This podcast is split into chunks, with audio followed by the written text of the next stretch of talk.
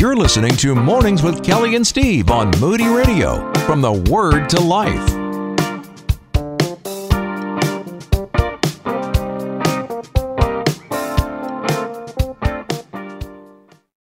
We've got some business to handle. And as we've been sharing with you all moment, we've been talking about the deeper experience in our walk with Jesus Christ. And joining us this morning, Ron Block. He is the author of a great book. It's a 40 day devotional called Abiding Dependence Living Moment by Moment in the Love of God. And so joining us now, Ron Block, uh, we're glad that you're able to get in touch with us this morning and connect. It's a Friday. I know you're ready for the weekend as we are, but boy, we are ready to walk closer with the Lord. How you doing, man? I'm doing well. I'm doing well. Um, thanks for having me on the show. Well, we're very glad because this is a really great resource as I've been going through it uh, and taking a look at many of the days that you have written about here. It's really about that deeper experience with God Himself and this abiding dependence that we have to have upon Him. And this, I'm sure, has been something that has guided you throughout your life and career. Share a little bit about where this all began for you. How did this come about? Well, my mother was a um, believer. She became a believer when I was about two, and she had had a pretty terrible childhood. So I grew up with a different mother than my two brothers did. Mm. And uh, so I grew up in her love, and she took me to church, and I remember singing the hymns and all that. So I was going to church very early. I went forward at six but I didn't really get any kind of revelation. You know, God was more like Zeus to me, right? The angry, wrathful God when I was little. And uh, at 17, a friend said, We're saved by trusting God, Ron. We're not saved by what we do and don't do. so that was that was revelatory and I'd been reading the Bible my whole life and everything just kind of went boom and I could understand. So that was the beginning of uh of of the journey. But as I played music, as I began to play music in my teens, um, you know, I, I had had stuff in my childhood that was not easy. So I began to hook my self worth into my music. Yeah. And anytime we hook our self worth, and we've all done it, anytime we hook our self worth into something in this world, our self worth is going to fluctuate because everything in this world fluctuates. It goes up and down so I jo- uh, by the time I joined Alison's band, uh, I felt great because you know I was validated, right? I was worth something, and uh, and but what goes up must come down. A few years later, I was you know basically depressed and kind of internally crashing, and I had to search out my identity in Christ. And so that was the beginning of all this. Um, it's gone from a thing called identity in Christ to realizing it's not uh, something called an identity in Christ. It's about Jesus. It's a person that lives inside of you. Yeah, a hundred, hundred percent of the time, and a hundred percent.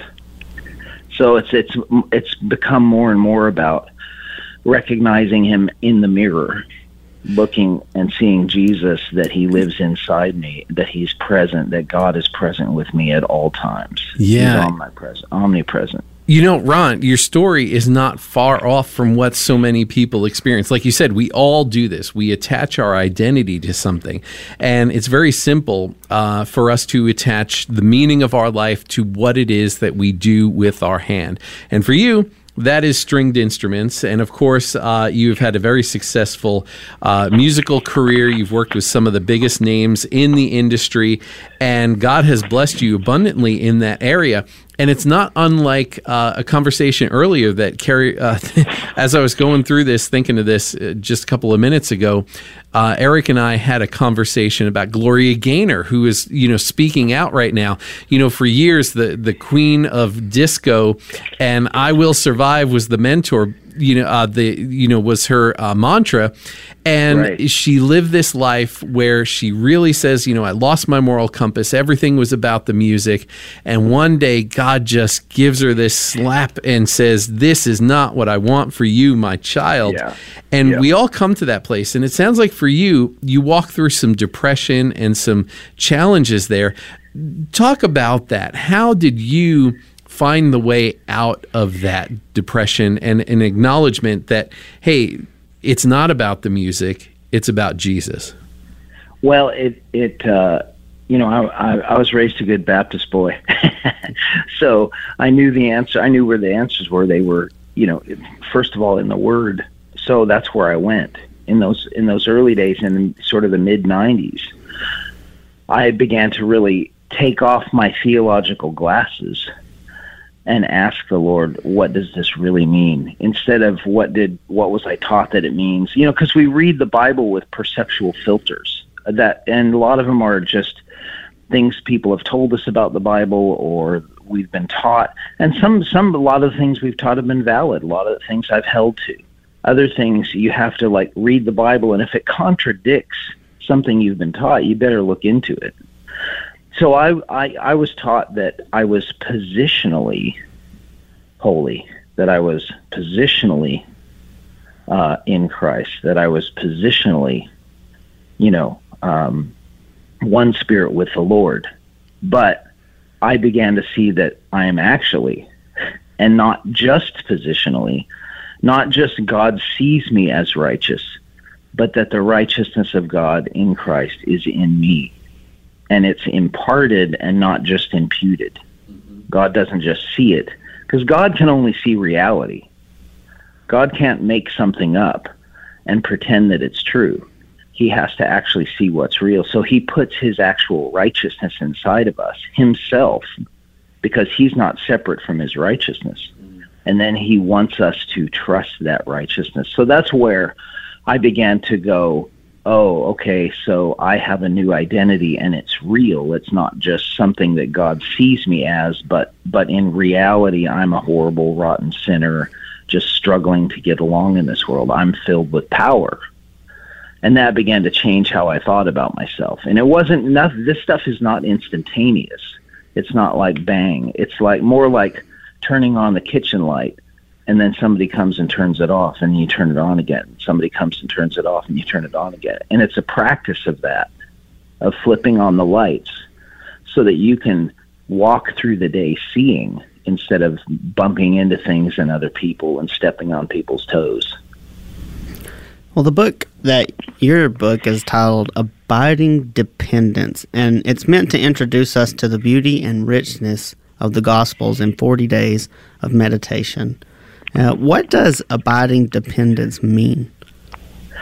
It, it, was the best phrase that I could find, you know, because Jesus said, Abide in me. I'm the vine, you are the branches. Uh, you know, he that abides in me will bear much fruit. Uh, and then he said, Apart from me, you can do nothing. So he's talking about our doing, and apart from Him, apart from resting and trusting and recognizing Him as the reality and root and source of our lives, we can do nothing. Now, what I believe he meant is, of course, you can get up and brush your teeth without Jesus. People do it all the time. But you cannot do anything of any lasting eternal value without resting and trusting and walking with Jesus. Right? So, so abiding dependence means abiding is simply recognition. It's simply getting up in the morning and going, okay, I've got a lot hitting me today. Lord, I trust you. I invite you. I invoke you. I ask you to make your manifest presence known to me, uh, to come out from my spirit into my soul, into my body, and to and to manifest through my hands and feet and my eyes and ears and my body language and everything that I am, my words, so that when other people see me and deal with me, what they're dealing with is this the spirit of Jesus in me coming through me as if it were me living. Yeah. Now nobody does this perfectly. You know, you you forget like uh, you know, see the light switch gets flipped off. We do have a, an enemy and a tempter but our job is just to keep flipping on the switch. Yeah.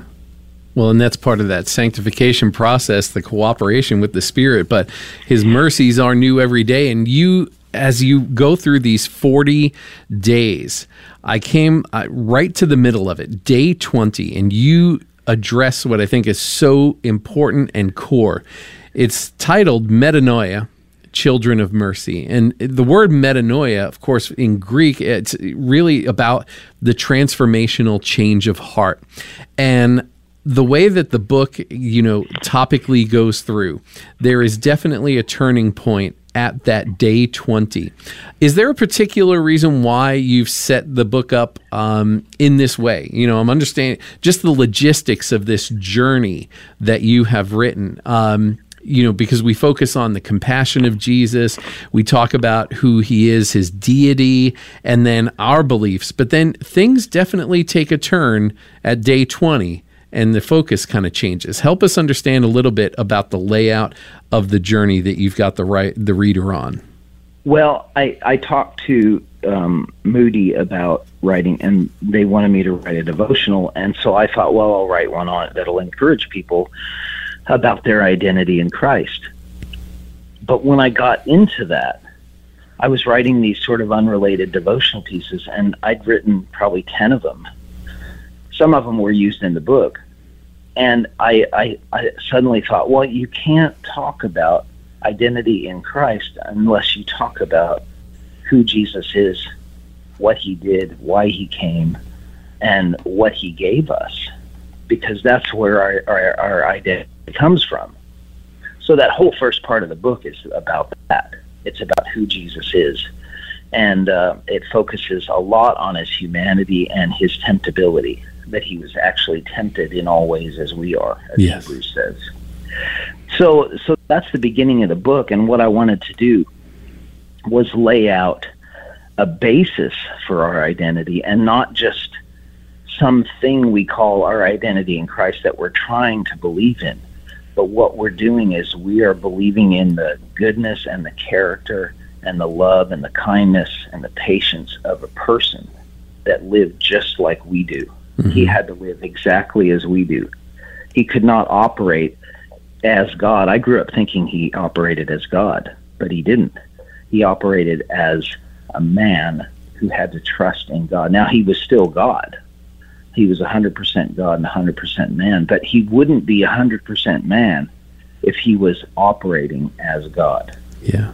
And using his own power, his own authority, his own omniscience. He set all that aside and he said, I'm going to live as a man who has to be told by the Father what to do, what to say, where to go and right. so, so, so, Children of Mercy is a.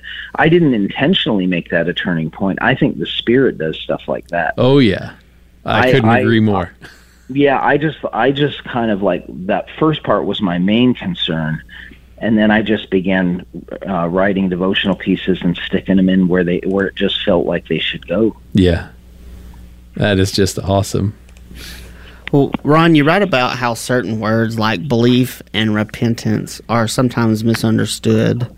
Can you explain the difference between these words? And can you give an example of when Christ taught the true meaning of each word? Well, like, you know, in our English belief, for instance, I can believe that the moon is, you know, I can believe that the moon is a, a, a globe basically, and it makes no difference to my life, right? I I can believe I can believe I that Jesus died on the cross. I can believe that as a as a as a historical fact. Mm-hmm. I can even believe that he resurrected. And it can be of no effect to me because it's an intellectual belief.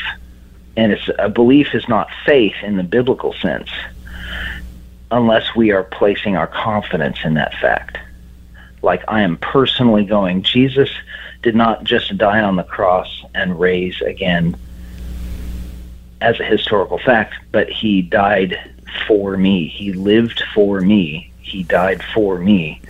And he he rose for me and not only that, I died in him and I rose in him.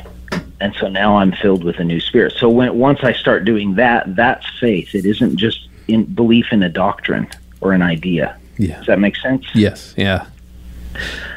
So there's a so there's a difference between what we call belief and we often confuse that and and so we don't engage faith we think that we're okay we go to church we listen to the doctrines and we intellectually assent to doctrines and then we go home and the rest of the week, it makes no difference to our life. We have our problems. We are frustrated. We're angry. Uh, and we deal with people in fleshly reactions because we're not engaging faith. We're just in, we we just have head beliefs.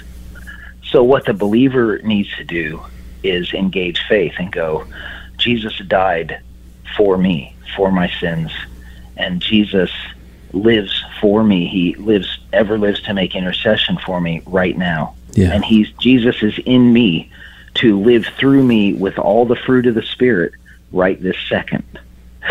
right? And that makes a difference. That makes a big difference when it's reliance. And that's why I called it abiding dependence. You're abiding by recognizing that he's present and real and everything that he says is true.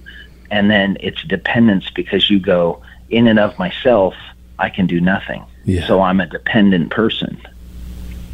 And it is so, so vital and important uh, because we have to recognize that anything that we are going to do in this life by our hand that is through the gift of the Lord, that is kingdom worthy, has to be done in partnership with him. And we have to be walking in that lockstep relationship. And i love the the tagline in the, in the book where you say our humanity is meant to be powered by the breath of God. The breath of God, all scripture is God breathed. His word is living, it is transformative. And the more we spend in it in a daily devotion like this, these 40 days that you've laid out, Ron, uh, draws us closer to Him and it profoundly can change our uh, our relationship with him. I just want to say thank you for for the work of this and writing this because I know it, it is a tremendous effort and you have to live what you've put in paper and it is just a piece of you and I really very much appreciate that. Respect your work as well as an artist, and so greatly appreciate you spending time with us this morning. Well, thanks for having me. Uh, I there have been a few times where I've uh, been having a, a, a sideways day, and I I go uh, open your book. Yeah, yeah. and then I go, oh yeah, I forgot. You know, and we all do. We forget, and then we flip on the light again. Yeah, yep, that's it. I love the light switch. Uh, it is so Yeah. great. Well, Ron, we do. We've bumped up against our time. I greatly appreciate you spending time with you. Open invitation. Would love to even further discuss this with you at a later date and revisit Yeah. all of this. But uh, you have a spot here to speak about it, and greatly appreciate you joining us this morning. Well, thanks so much, guys. I really appreciate it. You're listening to Mornings with Kelly and Steve on Moody Radio. From the Word to Life.